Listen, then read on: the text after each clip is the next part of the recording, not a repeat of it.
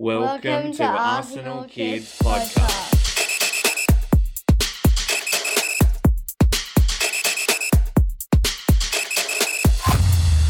Hello and welcome to Arsenal Kids Podcast. My name is Ben and I'm joined by my co-host Maddie. Hello and welcome to episode number 22. And Maddie, what are we talking about in Arsenal Kids Podcast today? In part 1, we are doing a review on of the Women's Super League game against Ever- Everton. Everton. And in part 2, We are looking we are doing a player profile.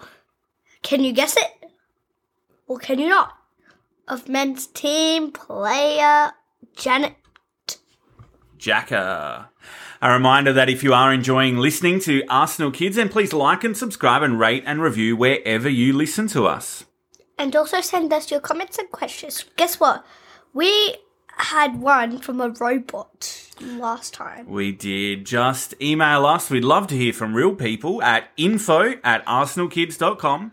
And you can also get in touch with us via our Facebook page. Just search for Arsenal Kids or look for us on Twitter.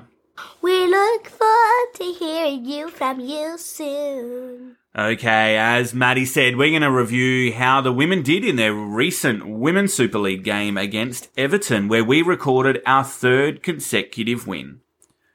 Uh, the third, you mean the fourth goals to one victory? It was a four goals to one victory, a flurry of first half goals from Caitlin Foord, Katie McCabe, and Lotte Wubben-Moy secured the three points on the road, and the hosts bagged a consolation goal just before full time. So who won, Ben?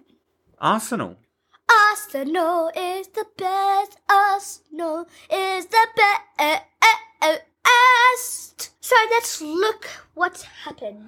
To start with, we had Manuela Zinsberger on her 100th appearance for the Arsenal. But she had little to trouble her in the opening 45 minutes, and as the Gunners played on the front foot with a demanding high press. They found the break through just before the half hour. As Noelle Maritz spied Caitlin Foord unmarked in the box, our Aussie winger capitalised on the chance to score on her return to the starting 11 following her injury.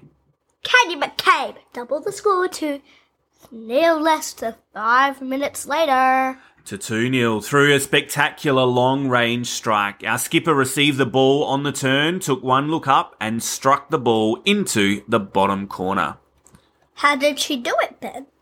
by kicking the ball into the bottom corner. Did she look up and kick it? Yeah, I think she had a look at goal. And then she shot and she got it in. We wasted no time in adding to our tally. And this time through Foord once again. Maanum drove at the Everton backline with her characteristic pace and intensity, finding McCabe on the left channel. Our captain launched a ball into Blackstenius, lurking by the penalty spot, who nodded onto Foord to complete the move from close range. And then it was four nails to nil. With Lotte Wubben-Moy finishing with a fantastic header after Maanum delivered a looping free kick into the congested penalty area. And for a second game in a row, our Gunners slash Arsenal headed down the tunnels at halftime for to the goals to the good. The second half had barely got underway before Lia Wälti was brought down in her own penalty area through a reckless challenge from Aggie Beever-Jones. Visibly in a lot of pain, Volti was eventually stretchered off the pitch, forcing our players to once again reckon with an injury to a key teammate. Everton, meanwhile, were reduced to 10 as Beaver Jones was shown a straight red card from the referee. What happened to Wälti Ben? She was injured. It appeared to be a ankle injury. How did she get it? Well, from the challenge, the foul from the Everton player. That's not good. Maybe they should get kicked out. Well, they oh, were. team. She got a straight red card. The Gunners continued to attack the box time and time again. but were unable to further extend our lead. They got a consolation goal in the 86th minute, but there was no danger of a late stage comeback.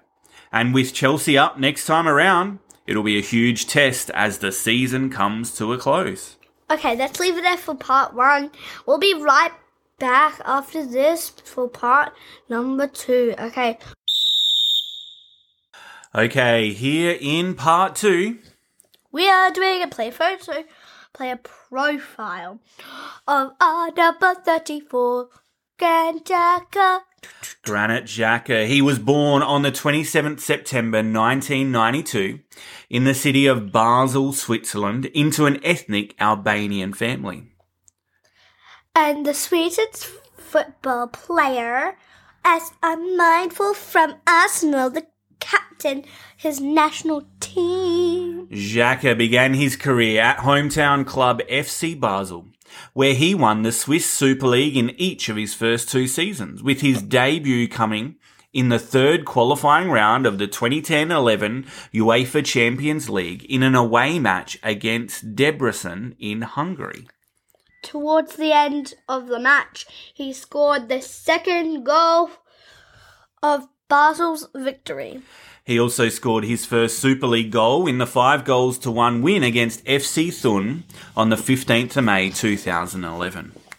And in 2012, he moved club. On the 18th of May, Basel announced on their homepage that Xhaka had agreed terms with Borussia Mönchengladbach. After medical checks were completed, Xhaka signed a five-year deal reported to be in the region of around eight and a half million euros.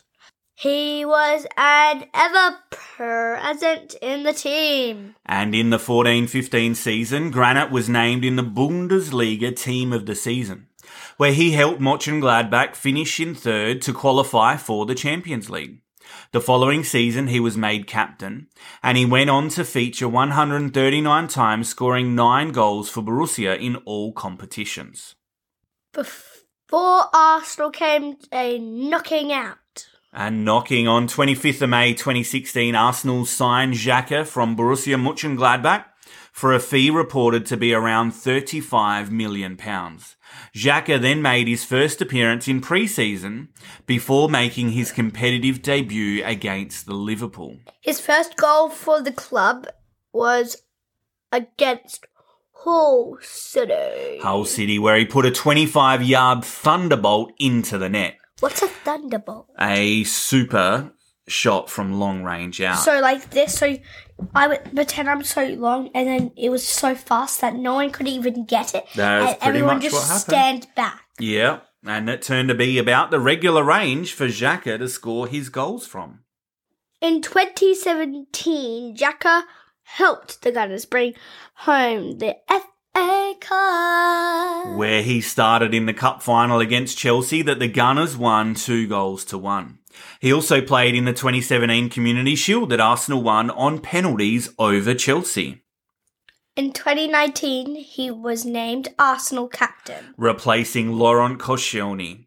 But on the 27th of October 2019, only a few months into that season, he was the centre of criticism after being substituted in the 61st minute. He was booed as he walked off the pitch, and his actions that followed meant that he was stripped of the captain's armband, and everyone thought that he was destined to be out the exit door. What did he do? Mm, He made some gestures towards the crowd that were not very kind. What what did they do? What did they do? They stripped him of the captaincy. What's that mean? It means he's no longer captain. but with a new boss Arteta in charge, Xhaka became a regular player again. He became regular. He had a sharp uptake in form and slowly began to win back over the fans with who he had previously had a poor relationship. And he was selected to start in the FA Cup final against Chelsea in 2020, where he went on to win his second winner's medal as Arsenal won their record 14th FA Cup. He was also in starring 11 of a 2020 comment show. which Arsenal clinched in a penalty shootout victory.